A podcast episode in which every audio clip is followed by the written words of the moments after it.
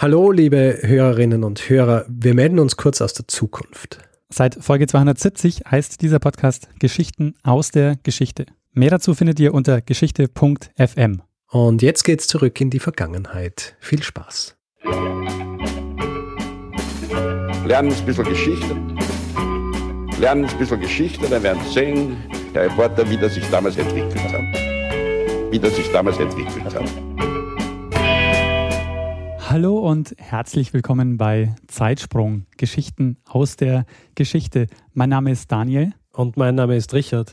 Ja, und wir sind zwei Historiker und erzählen Geschichten aus der Geschichte. Und wir sind inzwischen bei Episode Nummer 40. Okay. Wir machen das immer abwechselnd. Letzte Woche habe ich, Richard, äh, was erzählt ja. über den rumänischen Faschismus und Codriano. Ja. Mhm. Diese Woche bist du dran. Um was geht's? Ja, diese Woche äh, springen wir weiter zurück als ins 20. Jahrhundert, nämlich viel weiter. Und zwar springen wir zeitlich zurück bis ins äh, 2. Jahrhundert vor Christus. Zweites Jahrhundert vor Christus heißt wieder bei den Römern? Ähm, zeitgleich mit Römern, ja, aber geografisch befinden wir uns wo, wo ich auch schon hin und wieder war, wo ich anscheinend immer zurückgehe als Token exotische Location, ja, weil ich äh, halt äh, angefangen habe, Sachen zu recherchieren und äh, dann immer wieder dort hängen bleibe. Chinesische Geschichte. China. Ähm, aber, und das ist das Spezielle, es geht eben nicht um China als geschlossenes äh, Land oder System, sondern es geht eigentlich um den Austausch Chinas mit anderen. Es geht nämlich in dieser Episode um den Ursprung der Seidenstraße. Ah, Tee. Ja, ähm, Tee, also Handel, ja, in China, ja, haben wir ja schon in der Tee-Episode besprochen. Diesmal geht es aber um die Seidenstraße und äh, den Beginn der Seidenstraße aus Sicht Chinas. Ja. Vielleicht kurz, äh, als kurzer, sehr kurzer Abriss, was, äh, was bezeichnet die Seidenstraße eigentlich? Also, soll ich vermuten oder? Du kannst es auch wissen. Also, wenn es äh Ich muss sagen, ich weiß nicht viel über die Seidenstraße. Ich weiß nur, dass es ein Handelsweg war von ja. China nach Europa. Ja. Ähm, und dass der, also soweit ich die Seidenstraße kenne, im Grunde auf dem Landweg passiert ist. Genau. Und äh, also so das Spezielle an, dem, an der Seidenstraße, zu der sie sich entwickelt, also zu dem sich die Seidenstraße dann auch entwickelt hat, ist, dass es eben nicht nur ein Handelsweg war, um Waren zu transportieren, sondern auch reger Austausch von, von Kulturen und Ideen und äh, neuen Entwicklungen und so weiter. Was sich dann in der Hochzeit der Seidenstraße äh, so wirklich rauskristallisiert hat, darüber sprechen wir jetzt nicht. Ja obwohl das jetzt gerade so spannend klingt. Äh, das wäre zu, ähm, das wäre ein bisschen zu aufwendig für eine Episode. Müssten wir mehrere Episoden machen, wer weiß, vielleicht gehe ich irgendwann wieder zurück, wenn wir die Ideen ausgehen, ja. Aber jetzt sprechen wir quasi um die, äh, über, über die, die Ursprünge dieser Seidenstraße und ähm, vielleicht fangen wir, fangen wir an mit dem Namen, ja. Also Seidenstraße ist ja kein Begriff, den Sie damals geprägt haben für diese, für diese Route. Es ist ja nicht eine Route, sondern es ist quasi eine Richtung. Ja sind mehrere Karawanenrouten eigentlich gewesen, die, ähm, die dann die Seidenstraße ausgemacht haben. Aber es ist quasi die Richtung von Ostasien Richtung Mittelmeer. Ja. Also sie haben jetzt keine Straße gebaut im Sinne von äh, gepflasterte ja, Straße. Ich meine, die, die, Römer haben das ja gemacht. Ja, ja, sicher. Die Römer sind ein bisschen ähm, mehr Hardcore gewesen. War auch ein bisschen einfacher für die Römer, weil es halt äh, schon großes Reich und so weiter, aber die, ähm, die Situation in China ist noch ein bisschen eine speziellere. Ja. Also Seidenstraße Wieso Seidenstraße? Naheliegend. Wegen Seide. Also, die haben also Seide, dieser urchinesische Stoff, der ähm, hergestellt worden ist äh, durch die Seidenraupe, ja. Und ist ein Stoff gewesen, der halt wirklich sehr chinesisch war, den es äh, in China gegeben hat. Äh, in China ist produziert worden, sonst eigentlich äh, nirgendwo, wenn ich es so richtig ähm, recherchiert habe. Und äh, die Frage ist, wie Seide so zu diesem Handels, äh, zu diesem Gut worden. Ja? Und da springen wir jetzt äh, so ins 6. bis 4. Jahrhundert vor Christus und äh, schauen uns quasi so die Gegend um das äh, chinesische Reich an damals, das ja auch zu dem Zeitpunkt mehrere Reiche waren, die miteinander immer wieder in, äh, in Konflikt gestanden sind, aber quasi außerhalb, ja, in dieser eurasischen Steppe, hat sich was entwickelt? Oder wer, wer ist da quasi auf den Plan getreten dann irgendwann? Ähm, ähm, naja, die Griechen. Die Griechen waren auch dort, aber was sich ähm, bisschen später dann, also noch nicht so, also so mit Alexander dem Großen, da kommen wir dann auch noch. Das mongolische Reich. Äh, nicht das mongolische Reich, sondern äh, quasi diese Steppenvölker, quasi so die Kultivierung des Pferdes in der Steppe, ja. Und dann diese Kombination äh, des Reitens und äh, Pfeil und Bogen.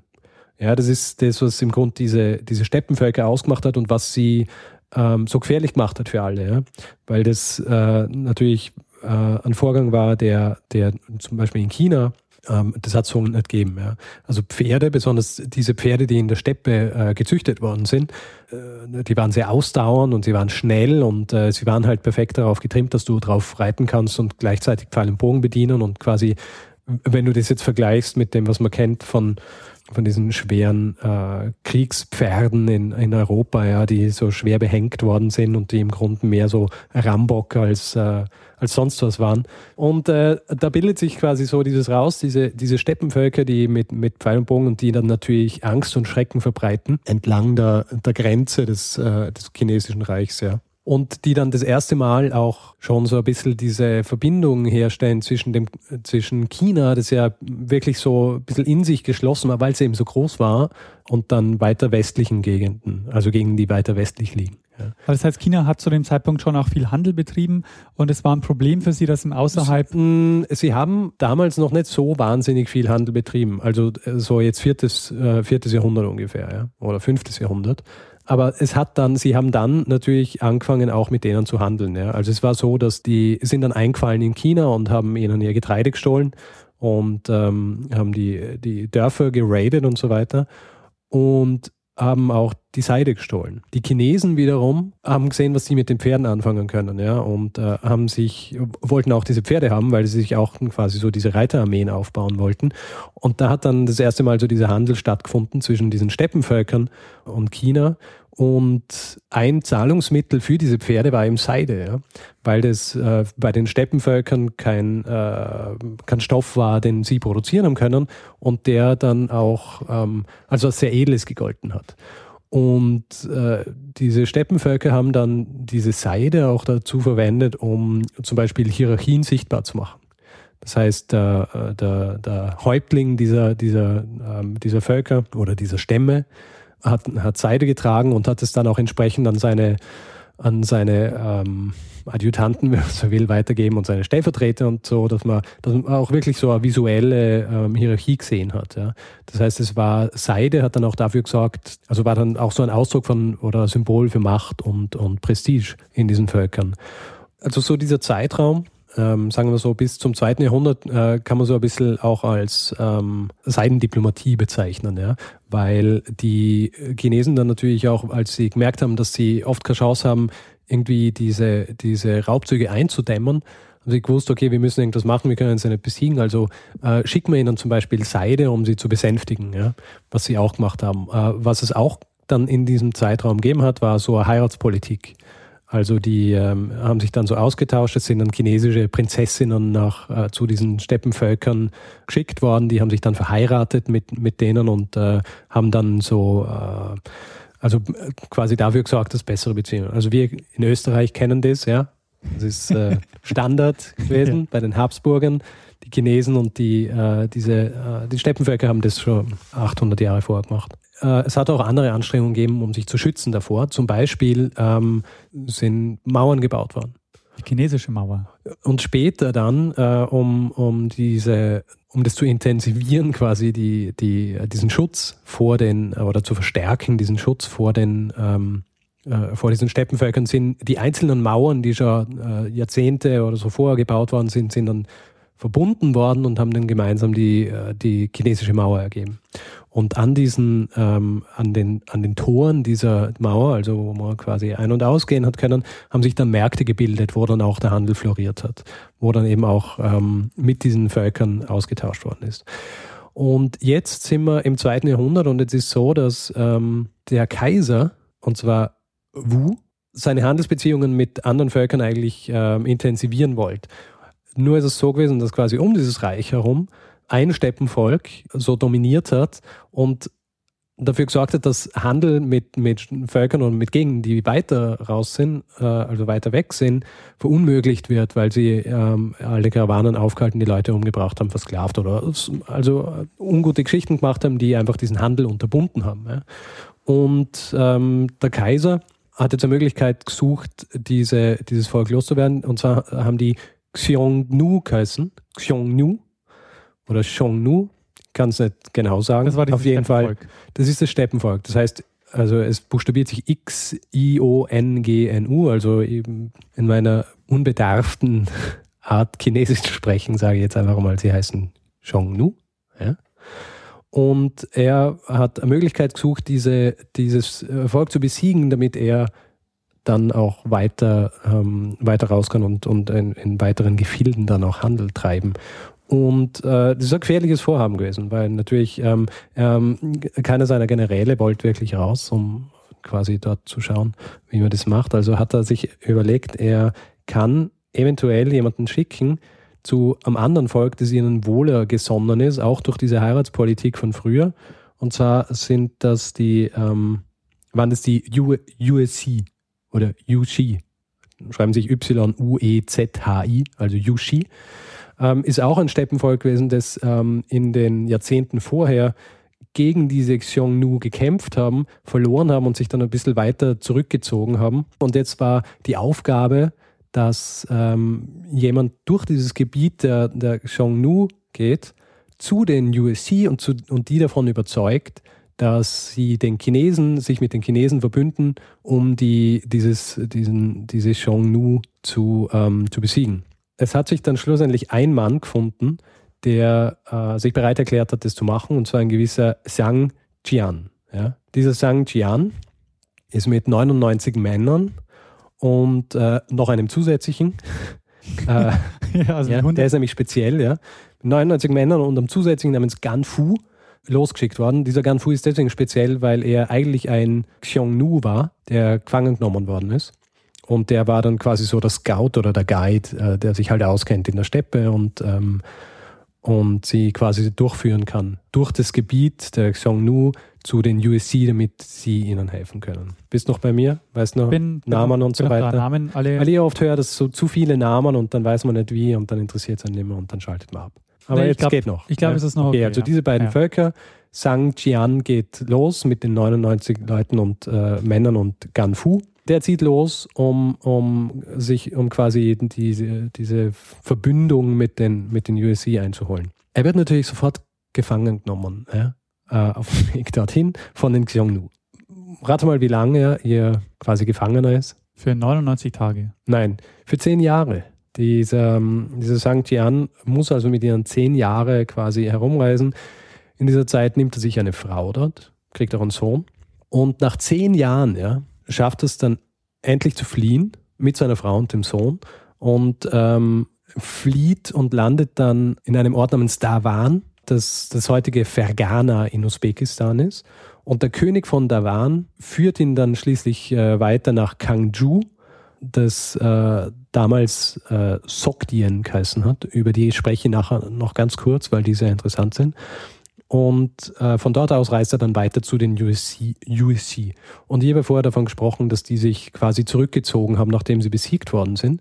Und ähm, mittlerweile sind die in einem Gebiet, das man damals schon äh, Baktrien genannt hat. Und zwar äh, Baktrien ist es genannt worden von äh, den Griechen, als sie quasi als Extension der alexandrinischen äh, Eroberungszüge und dieses Gebiet Baktrien, in dem leben jetzt die, äh, die USC. Und ja, also der Gian landet schlussendlich dort mit seiner also Familie. Zehn Jahre später. Zehn Jahre später.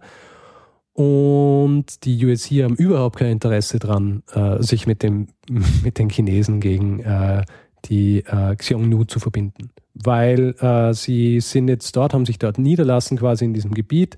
Und es geht ihnen eigentlich ganz gut. Ist recht fruchtbar und so weiter. Und sie haben kein Interesse und äh, sagen, na, wir wollen nicht. Und Tian bleibt dann einfach in dieser Gegend ein Jahr ungefähr. Ja. Und nach diesem einen Jahr beschließt er dann wieder zurückzukehren nach China, unverrichteter Dinge quasi, ja, weil er nicht diese, ähm, diesen Pakt einholen hat können mit den, mit den USC, dass sie gegen äh, die Xiongnu kämpfen und äh, reist dann wieder zurück und wird natürlich wieder gefangen Ja, ist schwierig damals, ja. Also wenn du einen, einen Bereich hast, wo du durch musst und der wird dominiert von jemandem, der dir nicht wohlgesonnen ist, dann ist die Wahrscheinlichkeit, dass du halt gefangen genommen wirst, relativ groß. Ja, jetzt geht ja um die Seitenstraße. Also, ähm, da ähm, bin ich optimistisch, dass da eine Lösung dafür gefunden wird. Aber er war doch mit 99 erstmal unterwegs, oder? Er war ja nicht alleine. Aber wo sind die hin? Mm, ist irgendwie, also das, was ich gelesen habe und wo ich darüber gelesen habe, ist nicht klar, was mit denen passiert. Aber es ist so, als er dann schlussendlich wieder in China ankommt und äh, da springe ich jetzt ein bisschen vor, sind die einzigen Leute, die mit ihm dort ankommen, seine Familie und Ganfu. Auf jeden Fall, er landet dann wieder in Gefangenschaft bei den Xiongnu und bleibt dort wieder zwei Jahre. Und nach zwei Jahren stirbt der Anführer und es gibt so ein bisschen ähm, innerstammliche Querelen, ähm, also so die Nachfolgekämpfe und so weiter. Und im Zuge dieser, dieses Chaos schafft es dann endlich wieder zu fliehen. Ja. Und nach 13 Jahren landet er dann schlussendlich wieder in China. Ähm, gemeinsam, also ich glaube auch mit seiner Frau und eben mit, äh, mit Ganfu. Ohne dass irgendwas passiert ist. Also er hat quasi nichts, nichts. Ja, an der Oberfläche ist nichts passiert. An der Oberfläche ist so, dass er, dass er versagt hat. In Wirklichkeit ist natürlich so, dass was er dann mitbringt, äh, eigentlich viel wertvoller ist für die weitere Entwicklung dieser Seidenstraße, weil er hat ja die Möglichkeit gehabt, erstens war er zehn Jahre unterwegs und hat quasi Gegenden gesehen, die eigentlich den Chinesen äh, relativ unbekannt waren und dann ist er weiter und in diesem Baktrien, das ja ein Ort war, wo, wo auch viele, viel Handel betrieben worden ist, hat er dann viele Dinge gesehen, die sehr, die sehr wertvoll waren, was den Informationsgehalt angeht, äh, in China. Ja. Äh, vielleicht ähm, kurz, was er, was er alles gesehen hat, beziehungsweise wo er war und was er mitbringt an Information. Also vorhin schon angesprochen, dieses Fergana, ja, das, ähm, also heutige Fergana, ist deswegen auch interessant gewesen, weil dort äh, eine bestimmte Art Pferd herkommen ist, die äh, sehr gut war, das Fergana-Pferd. Dann das schon angesprochene äh, Baktrien, in dem sich die UC, UC niedergelassen haben. Das ist übrigens, falls ich das vorher nicht genau äh, gesagt habe, wo das ist, das ist so nördlicher Teil von Afghanistan bis Usbekistan. Ja. Und ähm, dann zum Beispiel, wo er nicht war, aber wovon er gehört hat und äh, auch interessant für die weitere Folge, dieses, ähm, dieser Entwicklung, äh, war Indien. Äh, sie haben das Shendu genannt, angelehnt, man hört es im Namen ein bisschen an Indus. Und in Baktrien am Markt äh, sieht er, dass, dass eine spezielle Art Bambus äh, verkauft wird, die äh, in, im Süden von China hergestellt wird. Und ähm, dort am Markt lernt er auch, dass dieses, dieser Bambus aus China, äh, aus Indien importiert worden ist. Ja? Das heißt, er hat gewusst, okay, es hat zuerst einmal dieser Bambus nach Indien transportiert werden müssen und dann von Indien nach Baktrien. Und er hat natürlich gewusst, dass dieser Weg zwischen China und Baktrien, äh, beziehungsweise, also dass das so ähm, querlich ist. Und quasi ist ja ein ziemlicher Umweg gewesen, wäre das nach Baktrien zu führen und dann nach Indien und wieder zurück. Deswegen ist er zum Schluss gekommen, dass es noch irgendeinen anderen Weg geben muss äh, als diesen Steppenweg.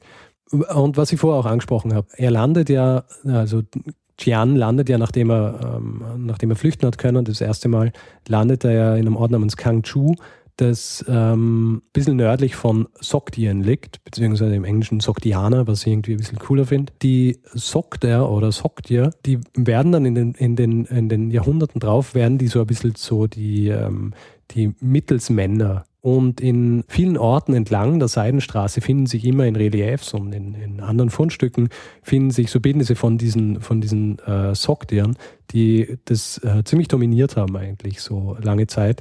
Und es ist ganz, wichtig, äh, ganz interessant eigentlich, dass dieses Sogdier zwar, dass das Reich bzw. diese Gegend ist mehr oder weniger in Vergessenheit geraten, aber es gibt ähm, es gibt in Bergregionen von Tadschikistan gibt es noch Nachfahren von, von, ihnen und die sprechen eine Sprache, die direkt zurückgeht auf äh, dieses Sogdisch, das damals gesprochen worden ist. Und es ist wirklich eine ganz kleine, eine ganz kleine Gruppe, äh, also wirklich so in der Größenordnung von ein paar hundert, ein paar hundert Leuten, die dort leben und, äh, und auch im 20. Jahrhundert immer wieder delogiert worden sind, also dann von Russland und so weiter, weil das äh, halt wirklich eine Gegend ist, die immer wieder in unterschiedlichen Händen gewesen ist. Was er, und also er hat nicht nur, also und er hat von diesen ganzen Dingen hat er erzählt und das ist im Grunde auch so dieser, so der, das erste Mal gewesen, dass die, äh, dass in China wirklich First-Hand Information kommen ist, was da draußen liegt, weil sie vorher eigentlich nicht so weit rauskommen sind und nicht gewusst haben, was es dort alles gibt. Ja.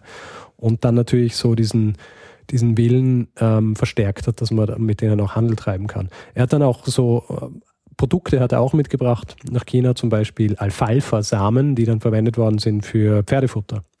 Ähm, das hat er dann nach China gebracht. Und ähm, im Zuge dieser, und ich muss dich jetzt enttäuschen, weil du fragst dich sicher, äh, was ist aber unternommen worden, um die, äh, um die äh, Xiangnu äh, loszuwerden, damit es überhaupt funktioniert. Es hat dann nicht wirklich irgend äh, so einen eine Aktion oder so geben, die sie losworden sind. Es ist dann mehr, es hat dann einfach mehrere Feldzüge gegeben äh, der Chinesen und auch von, von anderen Völkern und die äh, sind ja auch dann geschwächt gewesen durch die, äh, durch die Nachfolgekämpfe und so weiter. Also das hat sich ein bisschen verlaufen im, im Laufe der Jahrzehnte und Jahrhunderte. Aber Sie haben schon aktiv versucht, sie da noch zu verhindern. Ja, haben sie, haben sie dann auch schlussendlich geschafft und ähm, haben quasi dann den Weg freigemacht für, für die Seidenstraße. Ja. Und äh, es sind dann zum Beispiel auch in den, in den folgenden Jahrzehnten ist dann der sogenannte äh, Hexi-Korridor äh, entstanden. Äh, also Korridor im Sinn von, dass er quasi so dieser äh, so ein, so ein Weg war in China, der quasi den äh, Südosten von China verbunden hat mit dem, äh, mit dem Nordwesten, ja, der ungefähr 1000 Kilometer lang war und ungefähr 100 Kilometer breit und quasi so diese Verbindung war dann zwischen dem, diesem riesigen Reich eigentlich, vom einen Ende zum anderen. Also heutzutage ist dieser Jian, äh, geht als Volksheld in China, ja. Obwohl er, als er ursprünglich zurückgekommen ist, äh, so ein bisschen haben, haben sich die Leute beschwert und, und haben ihn niedergemacht, weil er halt äh, versagt hat eigentlich, was seine Mission angeht aber all diese Informationen, äh, die er mitgebracht hat, und er ist dann auch später, hat dann auch weitere Expeditionen gemacht. All das ähm, hat natürlich für ein ganz äh, anderes Bewusstsein gesorgt in China und eben äh, dafür gesorgt, dass sowas wie die Seidenstraße überhaupt möglich war, weil es dann eben auch eine Anstrengung des Kaisers war, dass man sowas forciert und dass, äh, dass das stattfindet und dieser Austausch mit diesen ganzen unterschiedlichen Kulturen und so weiter dann auch stattfindet.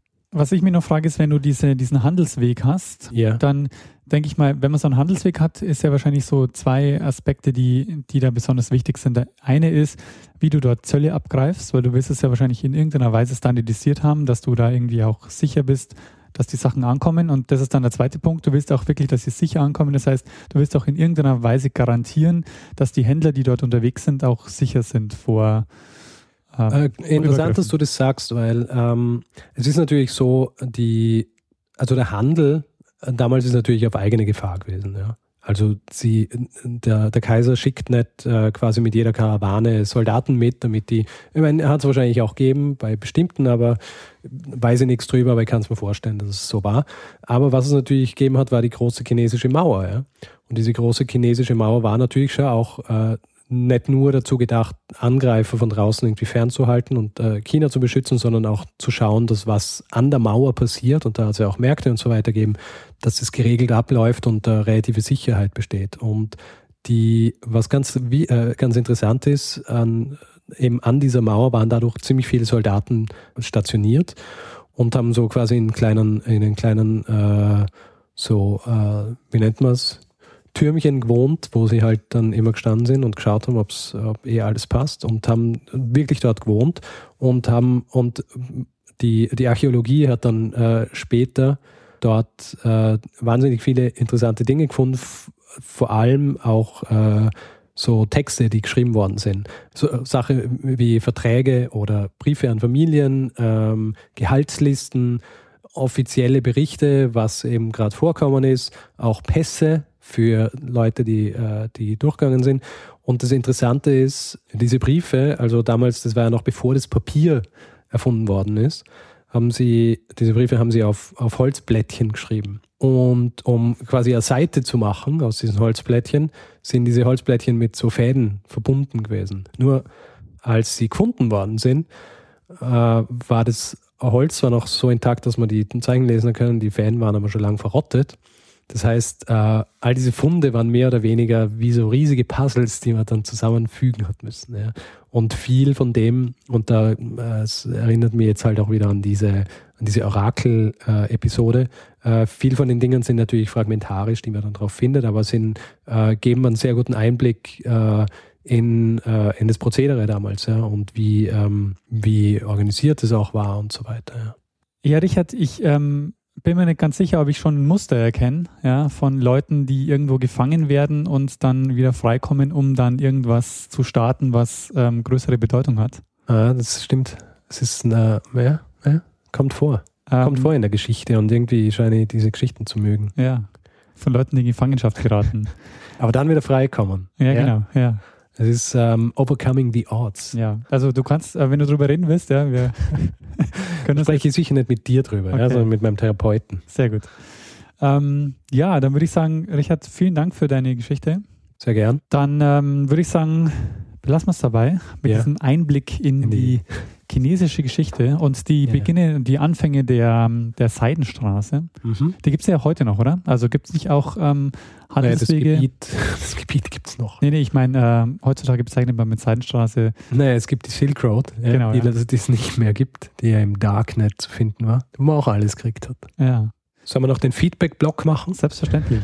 Okay, also falls jemand Feedback geben will zu dieser oder anderen Geschichten, kann er das gern tun, er oder sie, auf äh, entweder Facebook, facebook.com slash zeitsprung.fm oder auch direkt auf der Website zeitsprung.fm. Unter jedem Beitrag kann kommentiert werden. Gerne lesen wir auch E-Mails, die uns an die Adresse feedback at zeitsprung.fm geschickt werden können. Ansonsten äh, gibt es natürlich auch die Möglichkeit, auf iTunes diesen Podcast zu bewerten, entweder mit Sternen oder mit einer Rezension. Richtig, wer uns etwas in den Hut werfen will, oh, es gibt äh, einen Spendenbutton, ähm, einen PayPal-Spendenbutton und ähm, einen Flatter-Button. Und in dem Zuge können wir uns ähm, mal bedanken bei Sebastian. Vielen Dank. Danke. Und dann sind wir es, oder? Ja, ich glaube schon. Danke fürs Zuhören. Und das letzte Wort geht dann wie immer an ihn. Bruno Kreisky. Lernen ein bisschen Geschichte lernen ein bisschen Geschichte, dann werden Sie sehen, der Reporter, wie das sich damals entwickelt hat. Wie das sich damals entwickelt hat. Weißt du was, ich schaue es jetzt nach. Ja, mach das mal. lässt mir keine Ruhe.